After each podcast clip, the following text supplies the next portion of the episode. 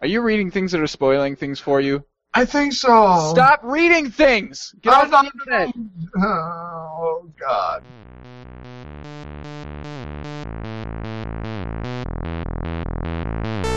This is 8-Bit, episode 74. Joss Whedon is love. Joss Whedon is life. On Sunday, April 13th, 2014. And now, I'm good at redundancy. This episode is hosted by Ian Buck and Ian Decker.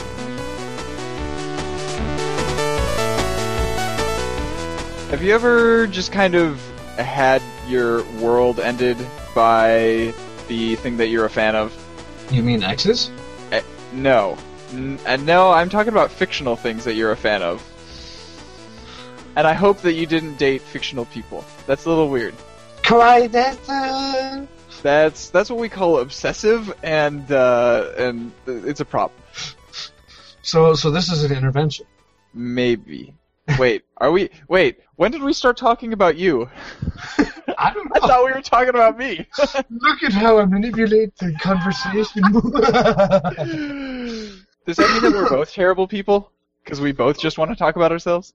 oh, I don't know. I honestly, I didn't. I, I manipulate things unintentionally. I like to pretend like I do it unintentionally.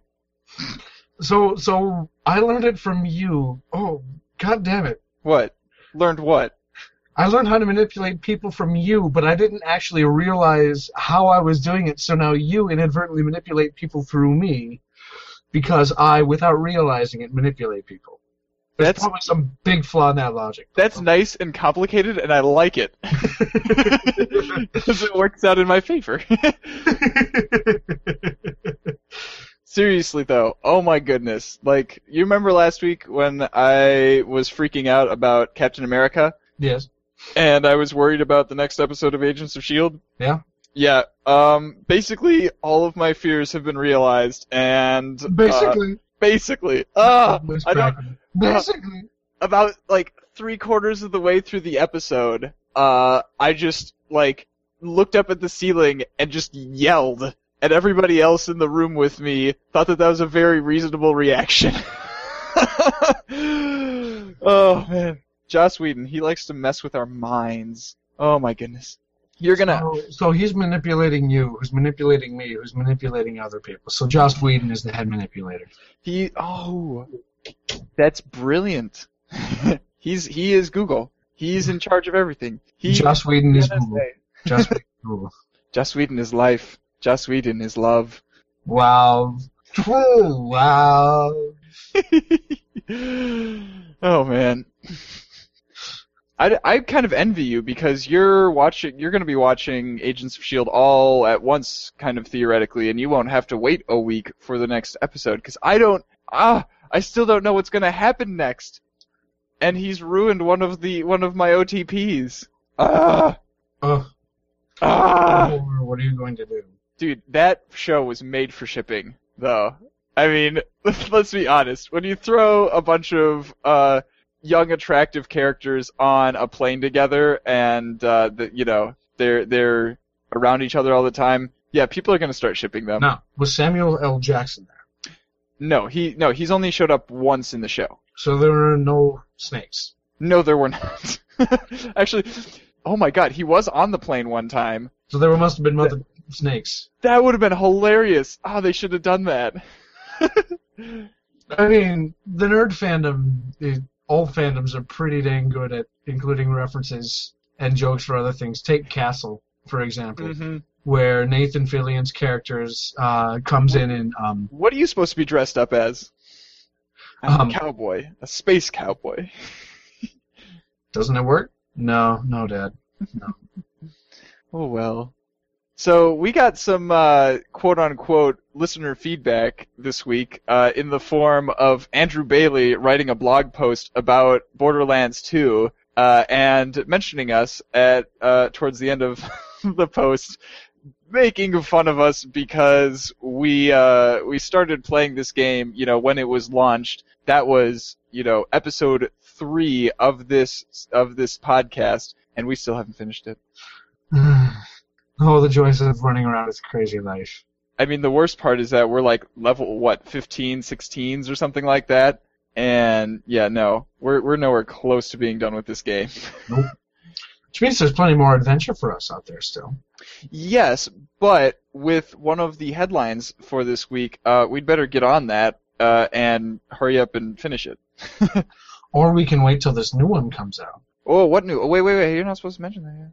Yet. What do you know I'm not supposed to mention? They're supposed to be mystery. They're not supposed to know what I'm talking about until we get there, right? You know I have no stealth capability. I am a tank, not a not Tank Shepard.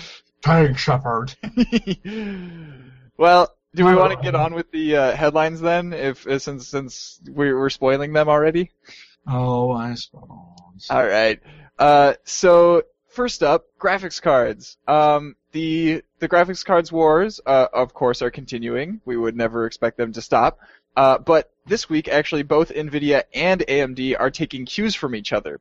So Nvidia's move is they're they just released a driver that is conceptually very similar to what Mantle did. Uh, it's reducing, you know, the overhead that the driver APIs create. So specifically in terms of CPU calls, so that you know the the games that you're running will rely less and less on the CPU and get and you know improve performance that way. Oh, okay. That makes sense. I Mhm. think some of that stuff is still slightly over my head, but I'm not a CS major, so that's okay. No, yeah, and I mean computer science doesn't always have to do with the Hardware. computer engineering, you know, hardware end of things, but it's useful to understand. There's there's some of both. Yes, it's called being an enthusiast, understanding both. Yes. I'm I'm just a jack of all trades. I do a little bit of here. I dabble in bits and pieces. I'll dabble in your bits later. Um, Gross.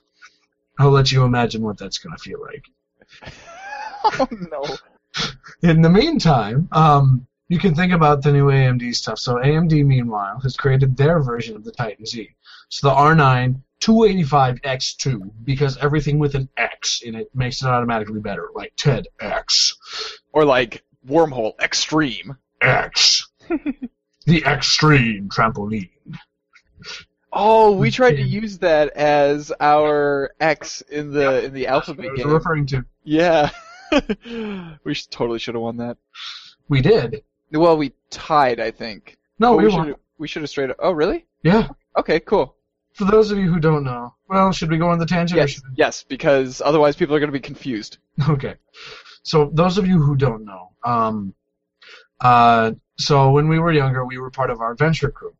Um, and one of the things that we did before that, one of the things that got us really into being involved with the venture crew is they invited um, us to go and hang out with the venture crew um, in the Boy Scouts. And one of the activities that we did was a scavenger hunt around the MOA, where you had to go around to different Which stores. is, of course, the Mall of America. Yes. For, for people who don't live in the Twin Cities. Yeah, I suppose.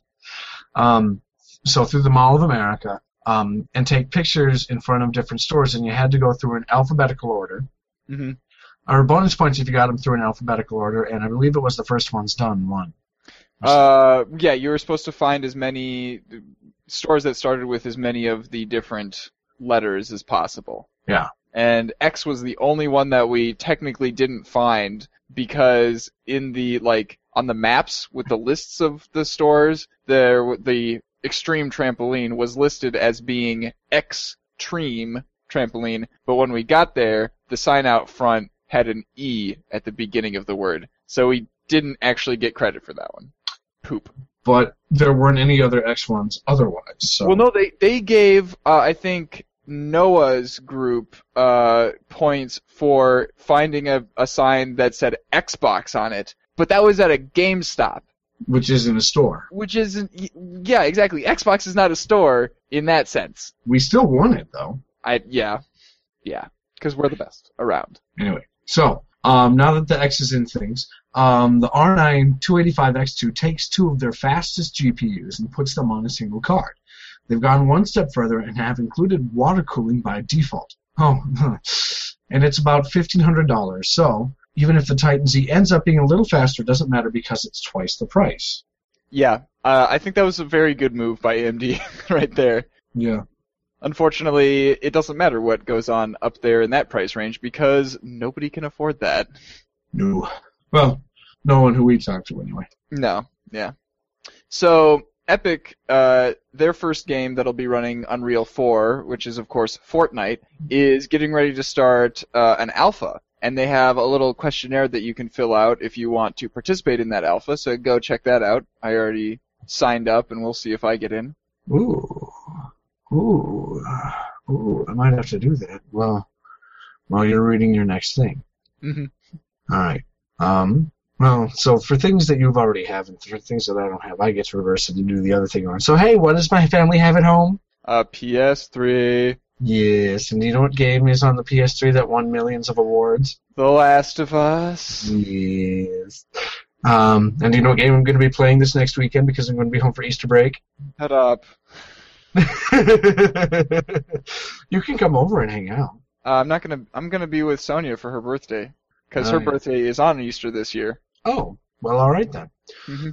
Um, in the meanwhile, so there is news actually for The Last of Us. It's going to be coming to PlayStation 4. So this remastered edition comes with all of the game's DLCs and a commentary from the voice actors of Joel and Ellie, as well as higher resolution textures. So Gearbox Australia, hey, this is the one that you leaked, uh, you know, by like 10 minutes or whatever. Uh, Gearbox Australia is working on Borderlands, the pre-sequel, a game that is set between Borderlands and Borderlands 2. And it will be taking place on Pandora's moon, uh, and, you know, the big H-shaped space station that kind of orbits near it. Um, and they, so they've got, it's gonna be Lasers. four, well, yeah, well, of course. They've got four all new characters uh, for us to play as. Um, one of them is Athena, who showed up in the the uh, General Knox DLC from Borderlands One. Uh, one of them is oh crud, what's his name? That guy who we who we like we recently killed him in Borderlands Two. Um, his name started with an H. Um, crap, crap, crap, crap, crap. He was that half robot guy. Um, who Half worked for Handsome Jack. Uh, anyway, I feel like an idiot now. Andrew Bailey's going to correct us on this. Um, and then the other one that I know of is Claptrap, and this is like the Claptrap, not just any Claptrap. It's the obnoxious yellow one who you know hangs out all the time, and uh, he he's going to be a playable character. And then the fourth one I believe is called the Gladiator. Um, Hmm. yeah. I don't know, I'm looking them up just because I. So they're they're doing some interesting things also with like low gravity, uh, you know, maps with with low gravity and getting to play around with that, floating up above people, and then using you know your oxygen tanks to like propel yourself down and slam the ground and knock people back and stuff like that. Looks pretty cool. Yeah. Let's see. I'm a little. I mean, it looks like a good game. Uh, I'm a little apprehensive about it because it's being made by, you know, not by the core team at Gearbox, but Gear, Gearbox Australia, and uh, you know, as as Batman Arkham Origins kind of demonstrates, sometimes when they when they pass off a series to a new developer, it doesn't always work out as well as we hope it would. Um, but it seems like they're doing a good job so far. Yeah, for sure. Let's see. Uh, this wasn't Flint, was it? No, what? Uh, I think it might be just on the original Borderlands, not from Borderlands 2. What are you talking about? The guy who we killed, who. Never mind. Borderlands 2 enemies. Main bosses. Um, He was a main boss too. Wilhelm? Yes, Wilhelm. Sorry. Okay, it did not start with an H. I was totally wrong. Wait, Bloodwing? I love Bloodwing. What do you mean? No! Are you reading things that are spoiling things for you? I think so. Stop reading things. Get I'm off the internet. Oh, God. I already spoiled a couple of things for Borderlands 2 for myself by like starting up a couple of the DLCs before finishing the main story, and I learned things that I did not want to know in the first like you know during the cutscenes at the beginning of the DLC. So I am not touching anything uh, until we finish with Borderlands 2. I just read a little bit of that. No, damn it. Shh! Don't tell me what you've learned. We face her next. Oh, fun. Not really. Not from the little bit that I Ooh, read. fu- like, let's, okay, just get on with it. What are you talking? What, what's your next thing? all right. Um. All right. So there's. Uh. Have you ever played the game Orcs Must Die? No, I have not.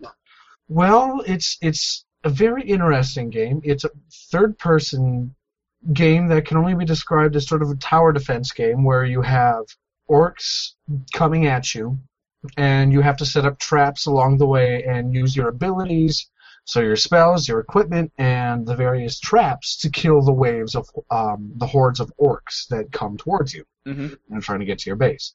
So the first one was a first person, and that was fun. Um, Wasn't and I mean, it? the- Wasn't it a third person? or sorry, as as in like single player. Okay. That one was fun. Um, the second one had some co-op stuff, so I actually need to play that eventually because I know Austin, this guy over here, really likes it. It's, it's pretty good. I played five, six levels of it. Okay. Um, and now, uh, there's Orcs Must Die Unchained. It's a 5v5 multiplayer game. Um, so it's going to run sort of like a MOBA would in that you have, it's teams of five versus five with uh, different champions on each side that have different abilities that are unique to each champion. Um, uh, so there's going to be some card game style elements to it apparently. Um, still the plowing through with the hordes and hordes and hordes of orcs. So you have to, um, I don't know. It, it seems like it's going to be a really interesting multiplayer game. And the best thing about it so far is it's free to play. Nice. So I don't know if there's going to be microtransactions or how exactly they're going to get all their money off of this. Um, but so long as it's not Well, it's to not going to be advertisements. no.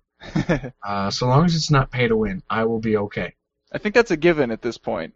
You Companies that try to make pay-to-win games do not do well. No. So, although we know that Goat Simulator will never have online multiplayer, That day, but that's the reality of the game. Uh, an upcoming update will be introducing local split screen multiplayer as well as a new map that's roughly the size of the original. So double the fun and then double it again, I guess. And double the chaos. By the way, speaking of Goat Simulator, um, I've been talking with that guy, and either we're going to share, um, do the Steam library share as well, hmm um, or maybe I'll just buy it because it's ten bucks and I get paid in a couple days. Um, but I should hopefully be able to have that reviewed for you guys sometime soon. Awesome. So it looks so ridiculous. I'm excited. It looks so silly.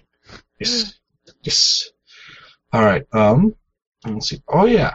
So this one, I guess, is sort of news. Um, yeah, we'll say it's news. Um, so there's been a study that um, recently happened, and what it revealed is that gamers are more likely to experience feelings of aggression from playing a game when it's too difficult or when the controls are too complicated to master. Um, and this was also uh, in comparison, the research found that there was little difference in levels of aggression when the games themselves depicted violence. Overwhelmingly, the deciding factor was how the volunteers were able to master the electronic game after 20 minutes of play. Um, so this is, I guess, this is something sort of a political debate-esque thing, where it's talking about the whole um, do violent video games cause violent um, violent tendencies in children and whatnot and people. And this shows that it's not necessarily the violence that does anything. It's just the frustration of a challenge. Well, I mean, regardless, we probably don't want our kids playing violent video games anyway, Oh, any oh more gosh. than we want them watching violent movies. No, I mean, like if I had a kid, I'd follow. Um, I would follow the ratings for how they were supposed to be played as well. Maybe. Or at the very least, like play them beforehand and decide for yourself which ones are appropriate. Yeah, most definitely. Um, so it's you don't want to expose them to that much, but the the argument that violence is being caused by video games is well, this the study shows that it's not necessarily the case. I can definitely attest to, uh, you know, Caleb uh, being very angry and, uh, yeah, we'll go with aggressive uh, when he's doing badly in video games.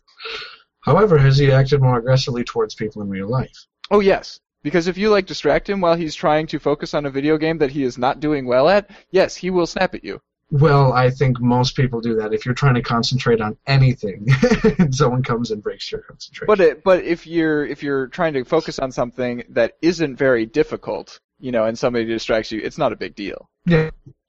But if it's something that's difficult and you're having a hard time, I mean, Yeah, and that's exactly what the study is saying. yeah, yeah, yeah. And I mean, something else to add to it, like they they found that actually the number of murders since some of the original violent video games came out has decreased. So like um, going back towards oh gosh, it's almost 14 years now. Actually, more than 14 years, over a decade ago. Well, That comes with being 14 years. Anyway, Yeah. Um. what? so like one of the main things that people quote whenever they say, "Oh, vi- uh, violence in video games um, causes people to act violent," is the whole Columbine shooting thing that happened a while ago. Mhm. Um, however, there's also been a study that's shown that the number of um, violent crimes has actually decreased since the introduction of stuff like Doom and other video games. Um, It's probably not related at all either. You know, it, I mean, it could be crime is is going to rely on a lot of different factors. Yeah. And I and I bet you like I, I mean I bet you that video games has nothing to do with it in either direction. Yeah. You know? So the most violent video game that I've ever played, of course, is Smash Brothers. And we've known for a you know a long time that Nintendo is uh, working on the next Smash Brothers for the Wii U and the 3DS. And in the most recent Nintendo Direct, they revealed that uh, Smash Brothers will be coming to the 3DS this summer, and then it will be coming to the Wii U in the winter. I question this decision heavily. I mean, I see the reasoning behind it. Uh, I do not, because so you know the Smash Brothers has traditionally been their home console, their big home console title, right? You know, it's the one that everybody waits for to you know to buy this the you know their next home console uh for, and like the the three putting it on the 3DS at all is is you know a big step in a different direction. Not necessarily bad, but if they want to be able to sell Wii U's, they really, really should have so you know come out with the Wii U version first. Because at this rate, you know, especially since there's there's like no difference in the characters uh, in the games, you know, no difference in the number of levels that they're putting in each game. Um, by coming out with it on the 3DS first, everybody's just going to buy it for the 3DS, and nobody's going to buy it with Wii U's. I don't necessarily think that that's the case. I think that there's a lot of people who will buy it for both. Um, and if they get it out on the 3DS and on, on the um, handheld platform first, um, when their major sale is most likely going to be on the Wii U. At least that's what they're aiming for. If they get it out on the 3DS, then that'll just get more hype up. Because people will be able to say, oh, hey, look at this game. I want to play this game. Hopefully, it's a good game because if it's not a good game, then that hype will be negative hype. Yeah. So it's N- It on the but uh, you know, people who are going to buy it twice are people who probably already have a Wii U anyway. uh, So that's not going to help sell Wii U's. we'll see. Yeah. We'll see. We'll see. Sometimes it, you know, I just get the feeling that they really don't care about their console. I mean, I suppose I don't know. I think they just go for novel stuff, and currently the the 3DS is one of their more novel things that nobody else seems to be copying. Sony's trying. Trying, So hard. trying.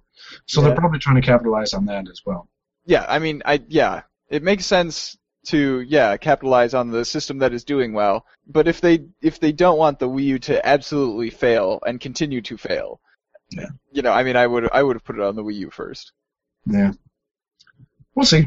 It's one of those things where we'll just have to wait and see. um, however, something else that you and I can play, and probably the majority of the people listening to our podcast can play, since we probably attract mostly PC gamers, because you know we're a little elitist like that. Um, Always. always. It's not as if it's the title of a podcast or anything like that. Nope. Um, uh, so there's a new game that is going to be coming out. Um, it's an indie game, and I don't know. It looks. I don't know if I want to play it or not. Not because it's scary, which is the usual reason why I don't know if I want to play something or not. Um, but because with that study that I was just talking about, I might end up getting a little violent. Um, so the game combines both elements from Super Meat Boy and Flappy Bird. Well, I'll make sure to not be around you while you're playing this then. Yeah. Um. So uh, the let's see. The game itself is called Fenix Rage. F-E-N-I-X Rage. Um. Let's see. I believe it was revealed at PAX, as is most of the news that we have going on today. hmm Um. And it's just it, it's another platformer where you have to go through um through essentially a 2D maze on screen. Um. Avoid jellies that look like they kill you if you touch them. Um, grab a cookie, then make your way out. and it looks so it, it looks like it has the difficult well yeah the difficulty of both of those. So the platforming style is very similar to super meat boy um uh and super meat boy is one of the most difficult games i think i have ever encountered. One of the most frustratingly difficult games i've ever encountered.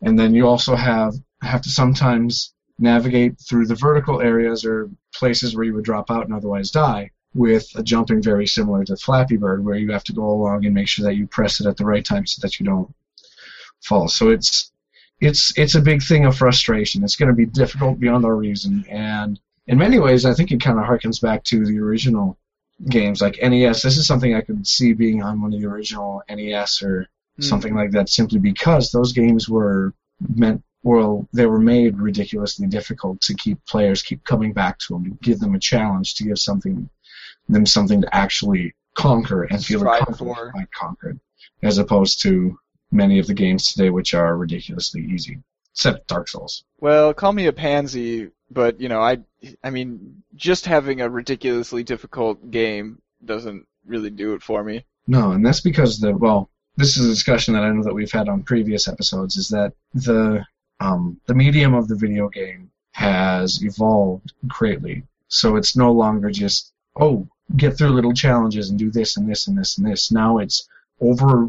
Well, there's big story games, there's big multiplayer online games that are competitive. There's small games like this which still harken back to the well, let's keep it small. Um, but smaller challenges as you go through. On the other hand, I enjoyed the hell out of uh, Super Hexagon, which is a very difficult game, Yes. but I'm pretty good at it in, in comparison to most of the people that I know, so I feel good about it. I should see if I can get a degree in video game history. And like categorization. Someday, that'll be part of being a classics major. Yes, it will be, I suppose. Someday. Well, possibly. At least history at the very well. At least history at the very least. I'm good at redundancy. also, someday we will have fully immersive gaming experiences, uh, and at this point, in order to get that kind of experience, you're going to need two things. You're going to need an Oculus Rift, and you're going to need the Virtuix Omni, that which is that treadmill bowl thing that you you know stand in and you strap yourself in, and then you run in any direction, and whichever direction you run in, you know that's where you run in the game. Um, so luckily for early adopters, the Omni will be shipping in September. Unfortunately, it costs five hundred dollars. Uh, so yeah, the future is uh, pretty expensive. Unfortunately. But some people would tell you that it's worth it. Yeah. To be honest, if I had the money, I'd do it. I feel like we can say that about most things, though. Probably about everything, Well, I mean, um, well, except for things that are just terrible on their own. I suppose. Yeah. Let's take this experience to the next level. How are we gonna do that, Ian? We'll take this relationship to the next level. I was trying to offer you a segue, Ian. Oh. Well, I'm not very good at that sort of thing. That's why I'm trying to help you, Ian. You need help. Well, we've known that for a while, but still, please don't tell the mental hospital that I got out last week. Your secret's Alright. safe with me. I appreciate it. All right. Um. So Wolfenstein, not Wolfenstein, but Wolfenstein. Um, the game which let's see, Wolfenstein 3D or Wolfenstein 3D. I don't remember when it first came out, but it was one of the very first first-person shooters. It was right there along with Doom and whatnot. I think it was like pre 1995, Yeah, maybe 93. just a little while ago. Yeah. Um, Oh my goodness, that's almost as old as us. Yeah, think about that. anyway, um, so as I think we talked about a while back, um, it's getting a remake, which I'm excited for because it looks like there's lots of cool guns, explosions, and it's being made by Bethesda, so it's all things that I like very much. Woohoo! Woohoo! Um, and they just came out with a new trailer that has some gameplay stuff, and holy cow, the story seems so much different and at the same time so much cooler Than what we've previously seen, or than previous games. than the original. Okay, yeah. What game is this? Wolfenstein. Okay. The original was Wolfenstein 3D. It came back out, in the, or it came out back in like the early 90s. And they're doing My a remake. favorite thing about uh, their trailers is the the musical selections that they've had for them. Oh, yeah. Uh, just it, it's it's worth watching the trailers just for that, even if you're not you know interested in the game. Do we want to throw it up on the YouTube just to give them a sample? Uh, sure, yeah, the beginning of it, yeah. You got that, or should I? Uh, you go ahead. PEGI 18. Nowhere to run to, baby. Nowhere to hide. It kinda no hit, it, baby. Kinda sad.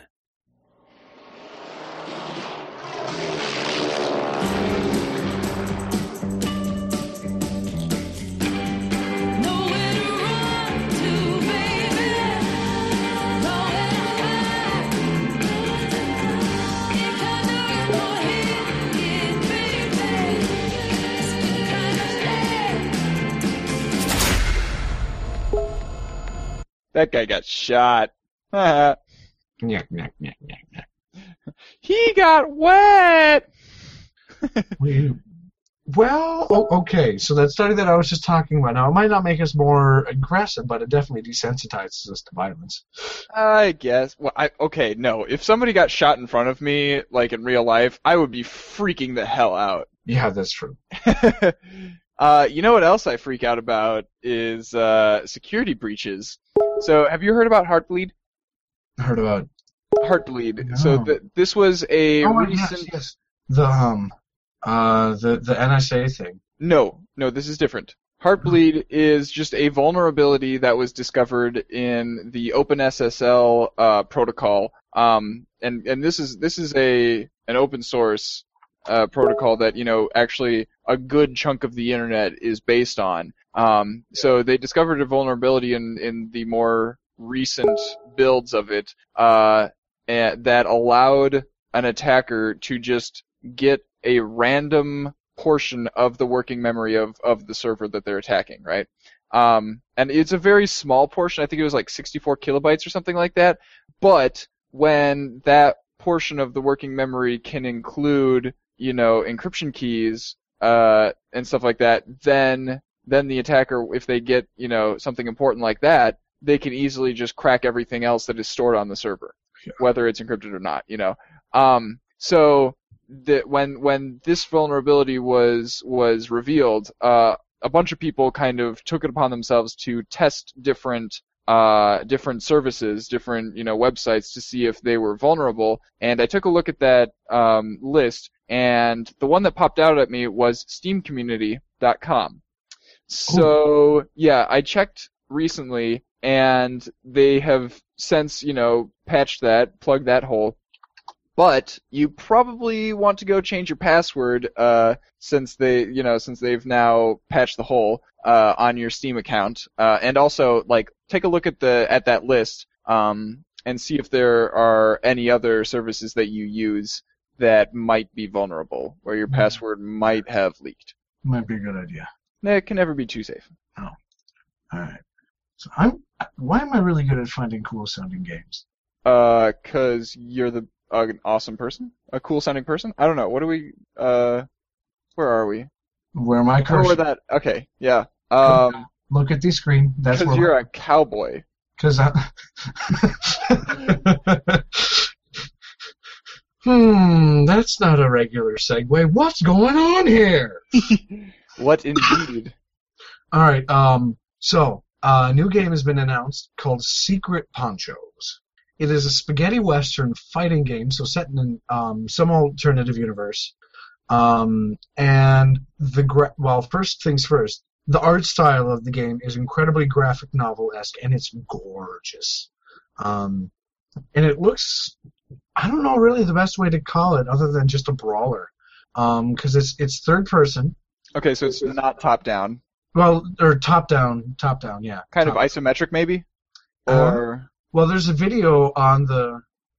There's a video in the um in the article. in the article, so you can go and watch it there. Um, speaking of which, Ian, if anyone uh not listening, or yeah, Oh, listening, derp. go check out one of our articles. How would they do so? Well, you would go to our website with all of the show notes, which is at thenexus.tv slash EB74. Uh, sorry, forgot to mention that at the beginning of the headlines. Got so caught up in segues that we just moved on. And so I had to segue you back to it. Boom. You are the master. I don't know. This is like the segue episode. I think we've talked about segues more on this episode than any other episode. Yeah, people are probably getting sick of it, aren't they? Yeah, probably. They'll just have to lean forward a little bit more to go faster away from us. Oh, I get it. That kind of segue. anyway, um, but so mix it up with variety of moves and counterattacks, um, a bunch of different kinds of characters, uh, and of course with guns. Um, so you can do one v one, two v two, and or sorry, one v one, gang fights, or free for all mode. The gameplay is kind of reminding me of uh, Bastion, Yeah. because you know you're you're running around diving to dodge things, uh, shooting. Um, looks like sometimes you'll you'll have an opportunity to melee things, but yeah, it's kind of a yeah an I- isometric brawler, I guess. Yeah. So go watch it. I'll see you guys online once once it comes. once it comes out. Yeah, of course.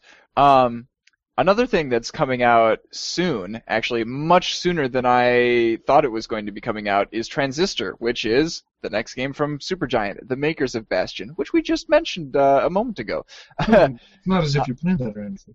well, I didn't. I mean, I didn't know that uh, spaghetti, the spaghetti western, whatever the Secret Ponchos, uh, was going to be so similar to Bastion. Uh, but man, I am looking forward to Transistor. I can't wait for that to come out. Hmm. So what about it? It's wait, didn't I mention? Sorry, May May twentieth. That's the uh, that's the release date. Coming up pretty soon. Yeah. Or oh, this one, the one where you have the giant USB blade.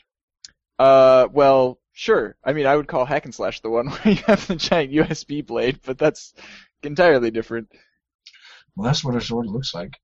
Actually, the sword the sword is the thing that is uh kind of replacing the narrator from Bastion. It's it's your companion and it talks to you. oh boy. Well, we'll have to definitely have to try it because Bastion was a well. I still need to finish Bastion. Really? I got started on it a little little while. I went through, then I was like, oh, um, or there was something or another that made me start a new game. Okay. So. I tried to get through it three or four times, gotten decently far each time, and then it was like, oh shoot, there's something that I need to restart it for. Are you kidding me? Okay, Ian, you realize that like once you finish with the game, you'll have the chance to start a new game in like new game plus mode or whatever and hit up the stuff that you missed the first time around. Well, no, it wasn't that I missed out beforehand. So why would you restart it? I don't remember. I think it was like some achievements here and there. I'm sure okay, whatever. Go finish the game already. I, it's on the list of to finish. there, I promise. Thank Uh, gosh, I've got enough to work on anyway. Um, it, it- I mean, including my, my League of Legends skills. Mm, Um, those so are I, guess, important to keep up. I know, right? Well, I mean, those big online multiplayer games um, are making a big splash on esports. So if I want to have any chance of fulfilling my dream of being a professional esport person, Hold up, I thought you wanted to be a, a video game historian. I let me dream. Those are not allowed. We are realists here. Shut up. we are realists who hide themselves away in the worlds of video games. Yes. All right. Um. However, but so uh, to practice my League of Legends skills, I might uh, go and try other MOBAs just because that way, the more mechanics that I have down, and the better uh, my reaction time and whatnot. The more that I play games like that, the better that I can do. Oftentimes. So. Um. Uh, I think we've talked about this one a little bit. EA's new MOBA, Dawngate. Um, it's well, it's not officially out by any means yet. However, er, uh, previously it had just been a closed beta, and now there's actually an open beta. That's so exciting. if you guys want to try out a new MOBA, feel free to go down to the Dawngate website, sign up, and give it a shot. Cool. Uh, so Sony Online Entertainment has announced H1Z1, which is a zombie apocalypse MMO following in the footsteps of DayZ and Rust. It is being made in the same engine as PlanetSide 2, which will allow them to create a much larger world than those predecessors. And it sounds like they'll have some other tricks up their sleeves, like setting things on fire, uh, to, to differentiate themselves from the competition.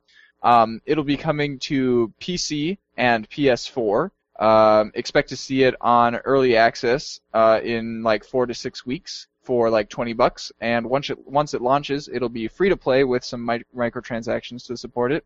Um, and they're also announcing a lot of stuff from now on through their subreddit. Hmm. I'm kind of I'm kind of glad that Sony's jumping into this uh, because you know it's it's obviously a genre that a lot of people are interested in. You know, DayZ and Rust have been doing very very well. Yeah. Um, but they're both like they're very rough-edged games. You know, there's there's a lot of glitches. There's you know they're not really full of features yet. Um, and if Sony can jump in and uh, supply us with you know a good uh, polished game with you know a huge world and everything for free, I'm all for it. Yeah.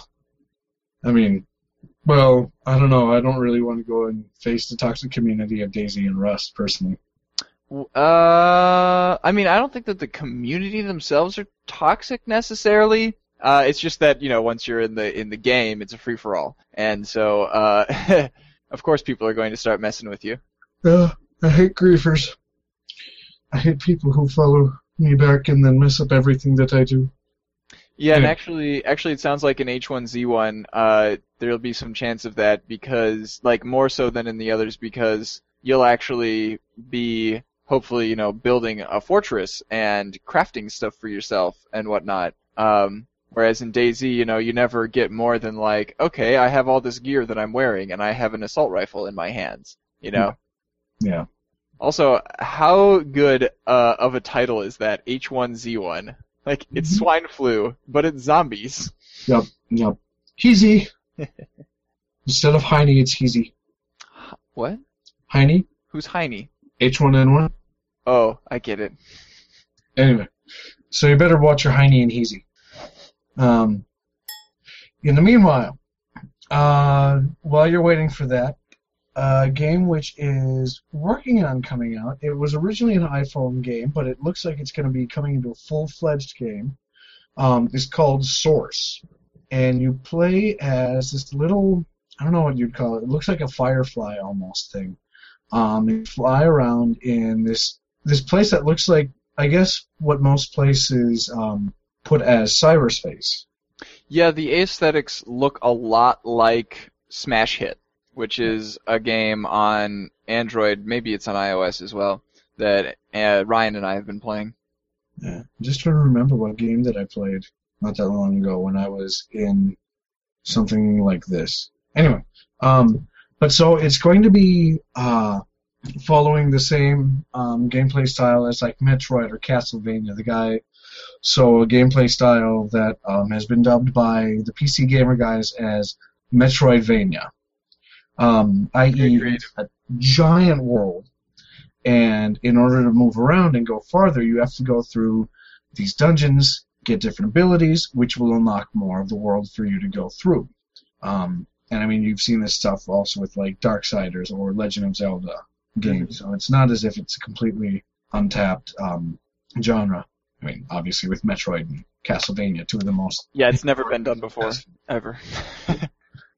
Um, anyway, uh, I don't know. It looks like it'll be a lot of fun, and yes, there will be a flying element in it too. So you yeah, the world is more free for you to explore. So I'm excited. I like the art style. I think the, I absolutely love that sort of game. I think that is actually my absolute favorite game style is go through and have the giant open world and get to the different areas with the different abilities. So I'm looking forward to this. So Now, a game that I was looking forward to for a very long time and now get to play, Titanfall. They are receiving their first big patch, uh, and one of the most prominent changes is the addition of private matches. So they support anywhere from one-on-one to six-on-six private matches. Um, and all game modes and maps are available. However, while you're in a private match, you will not get XP, challenges, or achievements. The private matches also still rely on the public servers in order to run, so this doesn't really improve Titanfall's viability, you know, for LAN parties or such. Um, there's there's a bunch of other changes that they made as well, so check their patch notes for that. Yeah. All right. Um, and while you're doing that, testing out the new patch, um, you can be waiting. Um, actually, possibly not ma- waiting. When does that due to come out? Do you know Which uh, the patch? the patch? It's already out. It's already out. All right. So go explore that because you've got a little bit of time to wait until its first DLC pack, Expedition, comes out. It's due in May, um, as well as free burn cards and modes. So I Yeah, and since I got the uh, season pass, I'll be getting that for free. Well, for free. I paid twenty bucks for the season pass, so you know whatever.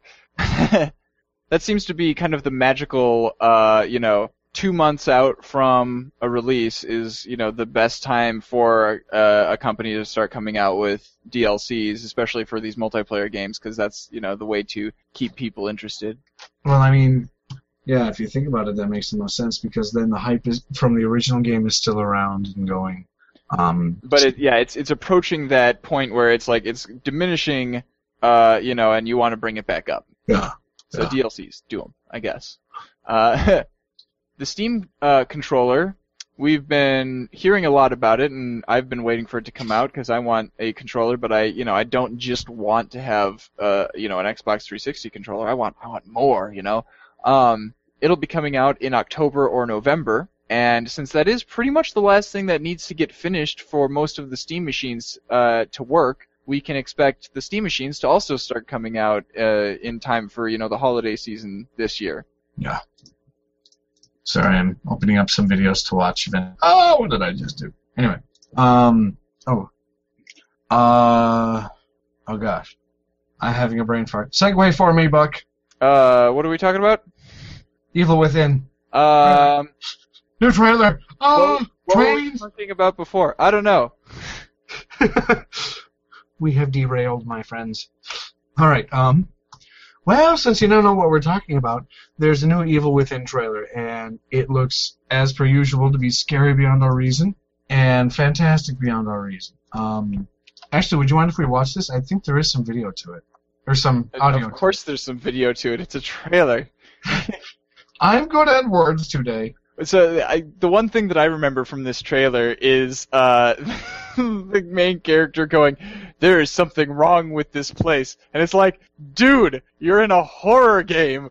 Everything is like propped up around you. There's a giant like person with a chainsaw behind you. Of course, there's something wrong with this place. No, it's perfectly normal. um, Do we want to watch it a little bit? uh, I, it was kind of a long one, wasn't it? Couple minutes. Two Yeah, minutes. let's, let's do it. Yeah. PEGI 18. All units 1199 Beacon Mental Hospital.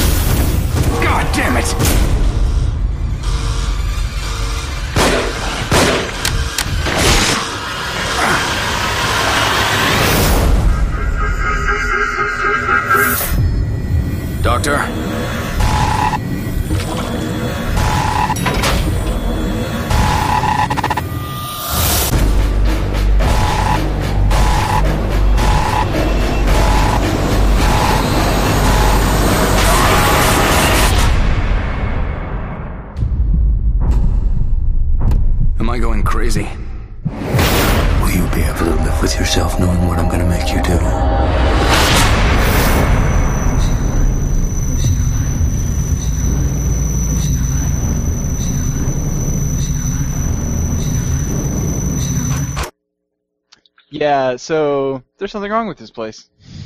You don't say. The other uh, the other thing that I liked about that trailer was just that moment where we see him walking through uh, a field of sunflowers, and it reminds me of in uh, Gladiator when uh, you know we we see every once in a while in the movie like the main character walking through a, a field of wheat and it's you know representative of like the afterlife and his, you know him like kind of seeing his death before it happens. I've never looked at it that way, but I haven't really. I, I try to avoid um, consciously analyzing things whenever possible. Oh man, I I can't stop. Which is partly why I'm going for a CMR ma- minor because CMR? communications, media, and rhetoric are very interesting, Yeah. and it's probably not going to help me to analyze things less. Nope. I mean, I can analyze things if we've been talking about them in my classics courses. I mean, well, no, we're not going to go into that tangent. No, let's not. Um, so this this piece of news is my personal favorite for this week. Firaxis has announced that they are working on Civilization Beyond Earth, which will be the biggest change in the Civilization series to date. It's uh, it isn't really trying to completely compete directly with Galactic Civilizations, which you might guess from the title, um, because in Beyond Earth, humanity has had to leave you know our home planet, and they're making a go at it on a new world. So you know you're not going to be like spreading your civilization out to many worlds. You're just on this one world, you know, and then you go from there. Um, so the the biggest change from previous Civ games is the technology. That while previous games were based on you know historical technologies, uh, and therefore they had a linear tech tree. Um, Beyond Earth has a non-linear tech web where you start in the middle and then you you know make your way out from there uh, in in whichever kind of direction feels appropriate. Um, the victory conditions are also different. So instead of being like uh, you know uh, uh, a a war victory or a diplomatic victory or a cultural victory, um, they are based on shaping the future shape of humanity. So you know, do do we want to assimilate with this new world, uh, change the world to suit our needs? You know, uh, become these robot things uh, and use technology that way, or do we want to try to pretend that we're just you know on old Earth and continue uh, as we always have? So uh, Beyond or Civilization Beyond Earth is coming out this fall for fifty dollars. Um, but of course, I can't start playing it until I have all of the achievements in Civilization Five.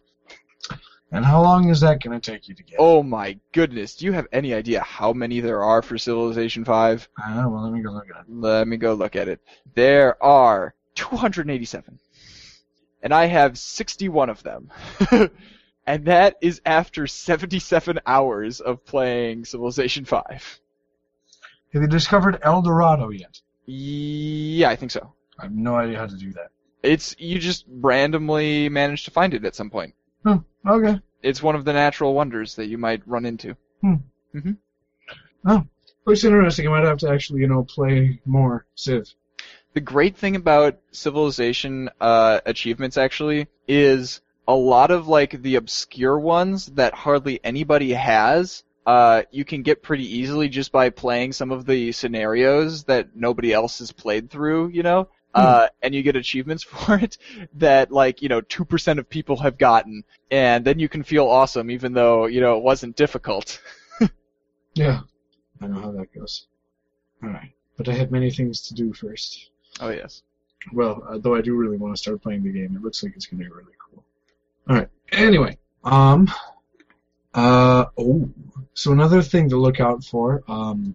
A game that I have not yet heard of, actually, but looks like it's going to be really. Looks like it could be really interesting. Um. Is a post-apocalyptic RPG called Wasteland 2. Now it's it's a sequel. Supposedly it's the first one was received very well. Um, and the Steam there is actually Steam early access already, but it has only about 30% of the entire game. Um, so the two pieces of news here were one, um, you are supposed to well the playthrough the average playthrough is supposed to take about 50 hours. So That's you can and will get your money's worth. And then there's also a Linux build coming. So those of you who are on Linux computers, that it will be coming for you as well. It is coming for you. I like the uh, the the the main guy on their cover. His uh, you know just the the look of him. His his hat combined with his mustache and everything. It Yep. you know it's it's pretty great. That would would be you if you could grow facial hair. Shh. Oh, I wish. I would be. Uh, yes, I will become a a badass Fallout cowboy guy. Honestly, if I was a character in the Old West, I'd either look like, I don't know, probably a mayor, sheriff, or some drunken friar. A mayor, like a, a like a horse. M A Y O R. Like Oh, leader oh, of the town. Mayor. Okay. One of these things is not like the other things. All right, ladies. Look at me. Now look back to your man. Now back to me. Now back to your man. I am a horse. I- so PAX East happened. Uh, that's actually, of course, where most of our news came from. And while there, Chris Roberts showed off Star Citizen. Um, I watched some of the him, him playing through some of it, and it was pretty funny, especially when he like you know he comes out of his hangar and then you know is like, hey, I'll show everybody the outside view of the ship. And so he turns the camera around to look back at his character, and then he runs into an asteroid because he wasn't looking where he's going. It's like, wow, good job, dude. Uh, yeah, um, but really cool footage. Uh, he flew around, uh, was dogfighting with some other fighters for a while. Um, go check out that footage. I'm I'm super pumped for this game. Um, unfortunately, right now the uh, the the the hangar you know module that I have uh, doesn't really want to run. Uh, I should probably maybe uninstall it and re-download it or something. That should work. But yeah, it was working before and it looked beautiful. It's in CryEngine 3. CryEngine is beautiful. All right. Um. So the final thing, I think, I think I've had an um an article about this pretty much every episode since '69. Um. So Hearthstone. Woo! Woo! Then need to start playing it. Woo! I'd have know. to get a BattleNet account. What? I'd have to get a BattleNet account. I have a BattleNet account. No, I would. Okay, do it. Do I've it. never I I've never owned a Blizzard game. How weird is that? Ah, I mean, they have. I mean, I'm a What else do they PC gamer and I've never owned a Blizzard game. How weird is that? I mean, if you're not into their style of games, I suppose it's not that weird. Yes, but they but they make very stereotypically PC games. Yeah, So you'd think, you know, that I would be into them. But no. you'd think. Eh, whatever. Anyway, So what's um, going on with them? So they they're actually coming out with a brand new single player. Essentially, I guess we can call it a campaign. Um, it's a single no single player adventure. Um, it is free to play. Uh, I believe the main gist of it is that you go into a city and you have to go and fight these evil things in the city. Um, there are a bunch of different, or not a bunch. There are like six different areas that you have to go into. The first one is free. The rest of them you unlock through either the in-game currency or buying them with real money. Um, and also the entirety of the game, um, or not for the entirety of the game, uh, but it is possible for you to get a bunch of new cards. I believe there are total, yeah, a total of 30 new cards will be added um, with this whole thing to the game. So you, so you can go and get some new undead creatures to add to your, to add to your, um, your power. I don't know, To your deck? to your deck. Because it's a trading card game? Yes. Yeah. That's cool. That's that's a pretty good addition to the game, I'd say. Yeah. Especially, so, you know, uh, do you think that'll be kind of a good way for somebody to kind of train at the game and get better before jumping in against other players? Maybe. I don't know um, what the ramping style is. Um, usually, it looks so good. I think I'm gonna. You know what? I'm gonna download it right now. Do it up. Meantime, I will talk about some games that I have been playing this week. Um, so, do you remember the Amnesia Fortnight? Uh, Yes. That happened a very long time ago, and I completely forgot to go and download those games until last week when uh, I finally went and got them and played through them. Uh, so here are my thoughts on the the prototypes because we know you know uh, some of the some of these prototypes might go on to become real games like uh, Space Base DF9 and Hack and Slash from the 2012 Amnesia Fortnight are actually becoming real games. So the four prototypes from this year were Dear Leader, Mnemonic, Steed, and Little Pink Best Buds. Um, so Dear Leader is a game where you're playing as the uh, you your your Soviet country has just gone through a revolution, you know, gotten rid of the old uh, corrupt leaders, and you are now in charge because you are the leader of the revolution.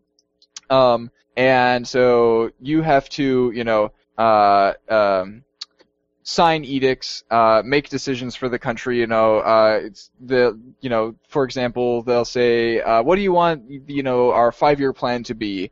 Do you know? Do you want to promote education, make better industry, focus on farming, you know, what have you? Um, and so you you decide, uh, you know, which one of those you want to focus on, and then you sign your edict, and uh, they go do it. Um, there's also, you know, things like counter-revolutionaries to deal with. You know, do you want to assassinate them, or do you want to uh, arrest them and have a quote-unquote fair trial? You know, to have them uh, um, executed. Um, at some point, you know, you might actually have to deal with like a traitor in your own ranks. Um, it was it was pretty fun. Um, I played it for like a good hour before uh, um, the game. Actually, I didn't get bored with it before it ended. Um, I could have played that game for quite a while. And it was built in the same engine as uh, Broken Age, so it looked really good. It, you know, it's all um, kind of painted aesthetics. Um, actually, the art style was uh, directly inspired by Soviet propaganda from you know the 20th century. Um, and I had a really good time with it because, like, for example, um, when I chose the five-year plan uh, of focusing on education, my propaganda uh, minister came up to me and she's like, "So, you know, we need, we should come up with like a motto to have everybody uh, uh, repeat uh, for you know the next five years to you know to get everybody on board with this with this idea. Here's a couple of ideas that I have for what this what this um, slogan should be, and I was like, no, no, no, I don't want any of those ones. I'm gonna come up with my own motto, and so my motto was. Having fun isn't hard when you've got, got a a library card. exactly. so I I also got to change the signature that I use to uh, to stamp all of the edicts from you know the logo of my uh, um, of my government to whatever I wanted to draw on the screen. And so of course I drew a smiley face with uh, a little stung, uh, tongue sticking out. Of So course. that's what that's what I signed all of my edicts with. It was great. um, I could definitely see that getting made into a full game. Um, you know, they would obviously your choices would actually have to matter in the full game because in the in the prototype, you know, it just kind of at the end it said, "Well, you were a pretty fair uh, dictator," or you know, you uh, were mean to a lot of people. you dick. but I wasn't. I was really nice to people Good job. and everybody loved me. Um, the next one, mnemonic. Uh, this one deals with memories in a pretty curious fashion. So you start off in this hub area with several doors that you can go through, and each of those doors leads you to a different memory that uh, the player character has. Um, of you know, these are all memories that are related to the same kind of thing. Um, by the way, this game is entirely black and white, um, very stylized, kind of uh, kind of noir. Um, and the so the the the concept that it's based around is uh, you know you'll go into this memory and the memory will play out until a point where like the character can't remember what happens next. And usually you have to go and find an item in a different one of the memories to bring into that memory and then once you've placed it in the right spot, then that memory will continue. So like for example, um, there was a scene where uh, you're driving along on on a road and then it, it pauses and you have to go into a different memory, get a spotlight and put that out in front of the car and then the character goes, "Oh, that's right, we crashed." And the spotlight becomes like a truck coming towards you that you that crashes into you. Um, Hmm. which is not a good thing, but I mean that's you know to progress the the story along. Um, I got actually kind of stuck with it a few times, and that's that's uh, kind of surprising since it only took you know the the demo was only half an hour long, but I got stuck a couple of times and it was really frustrating. So if they were to make this into a game, they would have to be pretty careful with you know having it be a challenge but not too difficult. Um, and since it's a, it seems like a very, a, an entirely arbitrary type of difficult thing, that would be pretty hard to pull off, I think. Yeah. Um, Steed takes, uh, you know, like the trope of a boy and his horse and flips it around. You're playing as the horse, who's actually kind of in charge, uh, and the boy is just like along for the ride, so to speak. Haha, haha, made a pun.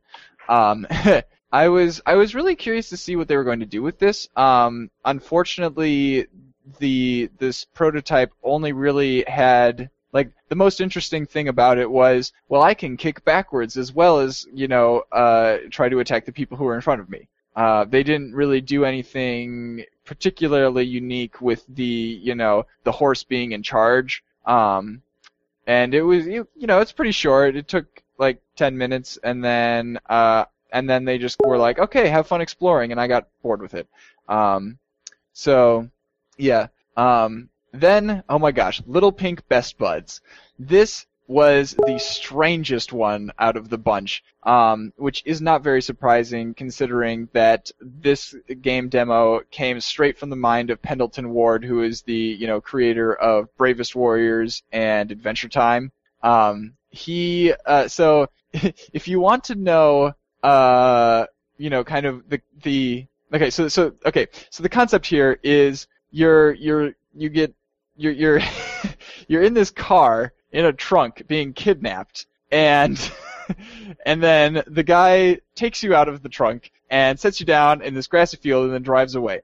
And all of the uh, there are a bunch of these little pink dudes uh, wandering around in this pink in this green field, and they all walk up to you and they're start they're going like, "Hey, hey, do you want to be my best bud? You want to be best buds with me? Hey, you want to be my friend?" And you know they're all like some they all have different attributes. You know, like one of them has like a big leg, and another one has a dog, and another one has a bike, and one of them has a boombox with some six beats going down. You know, and uh, they're I can't hear you. You're muted. Um, One of them is giant lips. Yes, yeah, yes, it does. Um, I think one of them's dead. um, uh, and so the, the, the idea is, you know, you can like type in anything that you want to say to them, and um, uh, in the in the demo they don't really respond very well to whatever you type in. Um, but you know, uh, the the idea is that you pick one of them to be your best bud, and then once you pick that per one of them, you know, you, you get to go up to the house with them and hang out with them in the big house. But everybody else is kind of jealous of you, so you kind of got to be careful. Um, there was this crazy twist. Uh, unfortunately, you know, in in the prototype, there was only one of them that you could choose. It was Big Leg. Um, which is understandable because it would have taken a lot more work, like a lot more voice acting to get, you know, and writing to get all of the lines for each of the d- different best buds to be your best friend. Um, Yeah. But yeah, uh, the ending was very, very strange. I don't know what the point of it was. Uh, but it was it, like it was just it was so entertaining. I I showed it off to a few other people. I didn't show off any of the other prototypes, but I made a couple of people come in and like, hey, check out this this game, this crazy game. Like, watch this. So is this on Steam? um, well, so they they were available through Humble Bundle. Um, and I don't know if you can still get those prototypes. Um, but once you know, once you contribute to that, then you get the Steam keys for those games and you play them through Steam. But they're they're not available through Steam's store. Hmm. Yeah.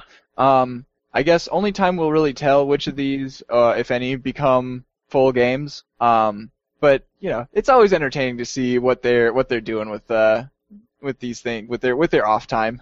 Oh yeah. Um, so let's see. The other thing that I played this week, I actually finished it earlier today, is uh, Bioshock Infinite's Burial at Sea Episode 2 DLC. This is the final uh, piece of content that we're going to see from the Bioshock series, at least from Ken Levine and, you know, Irrational Games.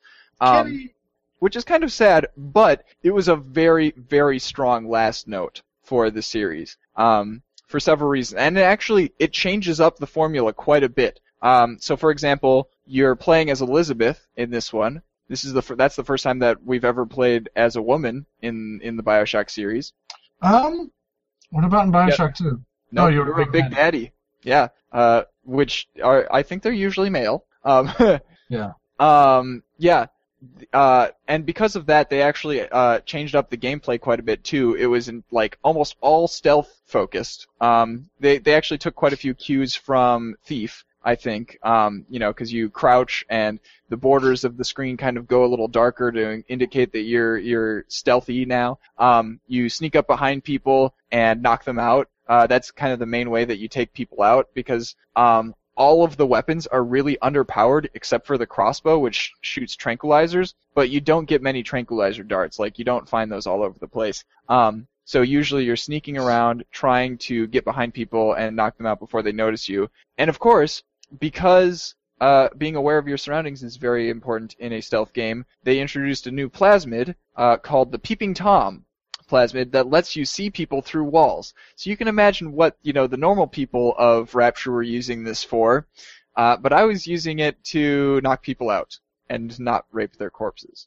Uh, so You do that in other games? uh, no. Well, actually, there was one time in uh, Dishonored. I was watching Katie play. No, this this was really weird. So I was watching Katie play, and she she finds uh, you know an NPC, just a normal uh, citizen, not one of the guards or anything. She gets behind this this woman, chokes her out, you know, knocks her unconscious, uh, slings her over her shoulder, looks around in the room, goes, "Hey, look, there's a bed over there," and jokingly, you know, like throws this woman, this unconscious woman, onto the bed. The woman's body lands so that her her head and her torso were like sliding off of it in one direction, and her butt was just sticking straight up in the air. And Katie looked at that and went, "Perfect," and then she goes and teabags it. And like the rest of us standing around in the TV lounge are going, "Katie, this is not okay. Why are you doing that? This no." yeah. Oh boy. I mean, I have a weird sense of humor. Even mine is not that bad. uh, I don't think she regrets it though. Um, I mean, for the for the pacification of disruptive children, oh boy. yeah.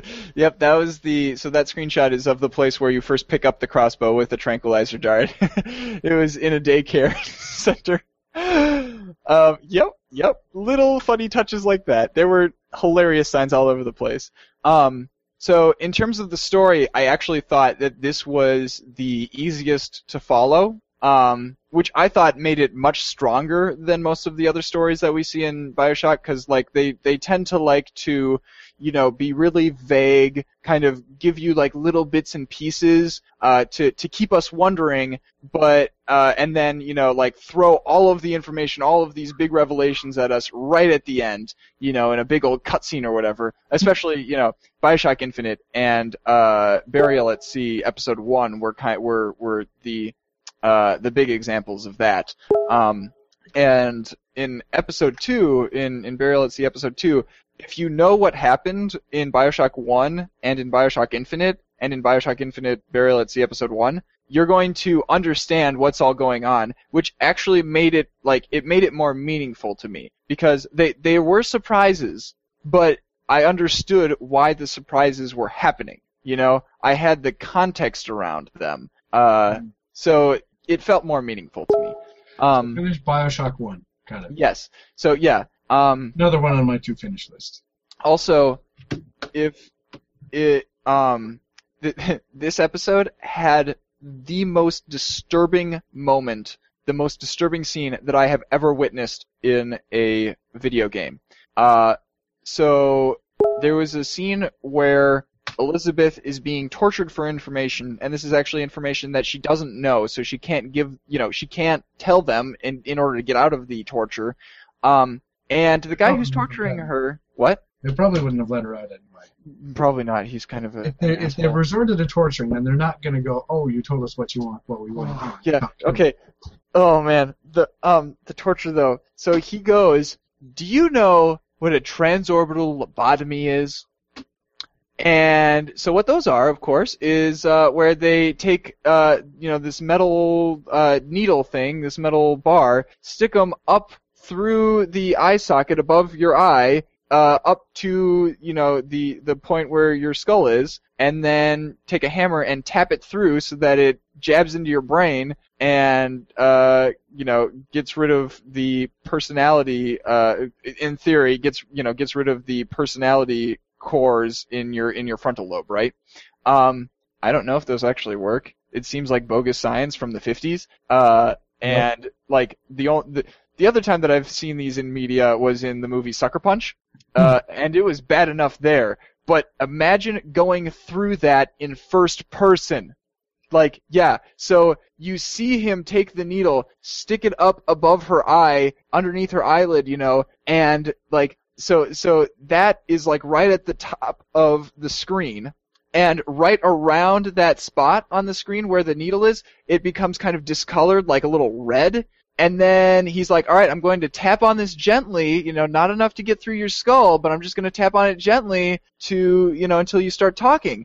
And he does it a few times, and like, it's the loudest ringing sound you've ever heard, and like, Elizabeth's just, you know, like, ah, like, and- and I was playing through this at like midnight here in my apartment. Nobody else was here, and I'm just sitting here with my headphones on, going, "Stop it! Just oh, stop it!" And I, but I couldn't look away from the screen. It was terrible. I, I couldn't sleep. No.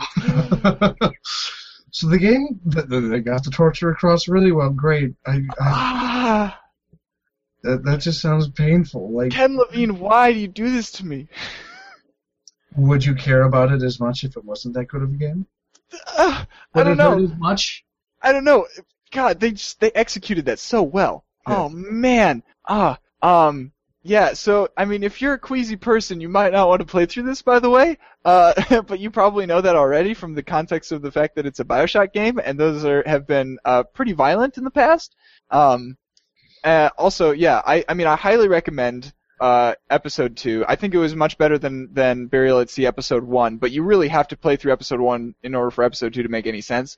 Um, so together, you know, getting them in the season pass is a very good deal because they're ten bucks a piece then. A piece then.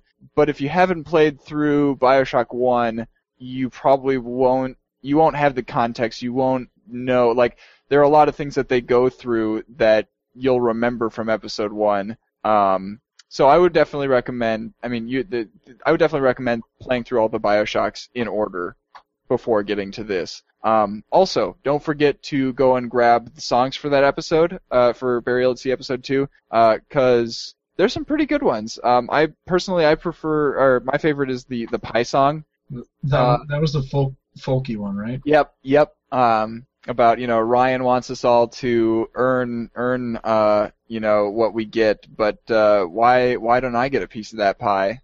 Yeah, that one was my favorite one too. when I when I encountered that in the game, uh, I just kind of like there's just this guy sitting there strumming on his guitar and singing this, and I I just kind of stood there and listened to him for a while because I was like, I like the song, yeah, And then you found that it's on SoundCloud. uh huh, How about that? yay. And free to download. How about that?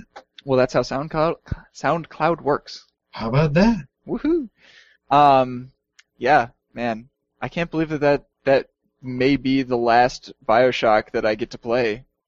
You know, other other than replaying past Bioshock games. Was that the last one that they're going to do? Mm-hmm. Mm-hmm.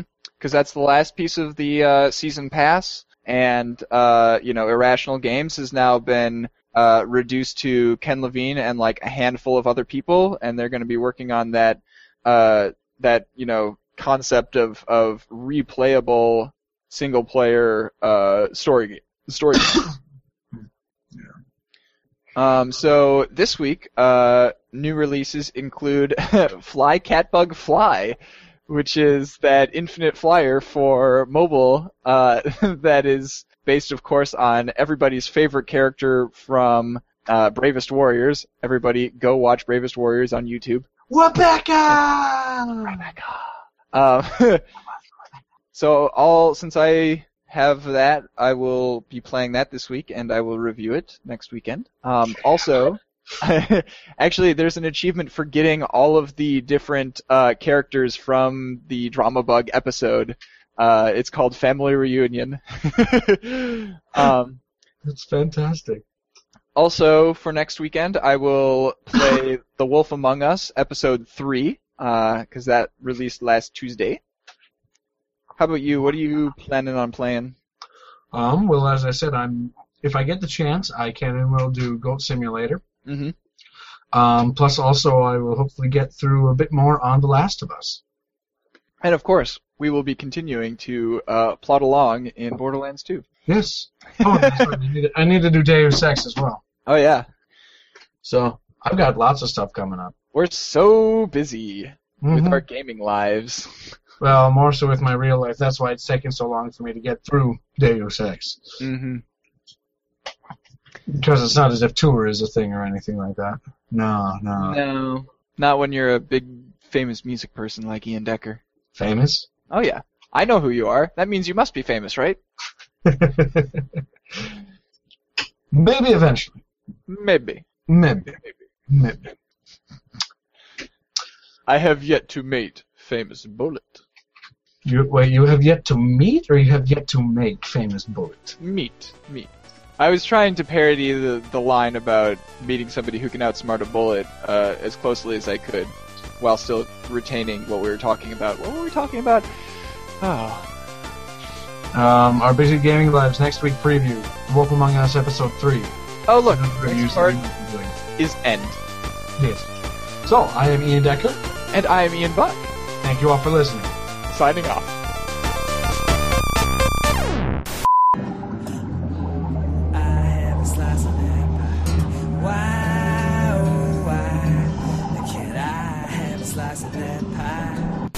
I kicked my um, my suitcase really hard, and it ended up um, bending back.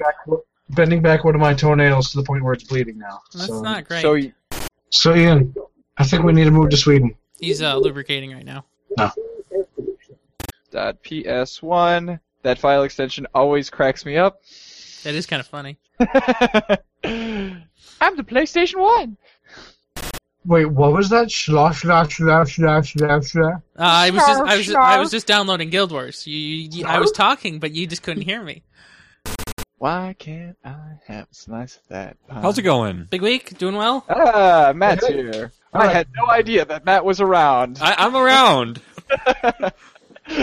Where else? Who else would uh, like uh, Nazis and ponies as much as At I do? At the same time. Because masks are wow, me. like he has no clothes on. print screen, print screen. I don't and have. Goodbye. You should. That's insane. You're creepy.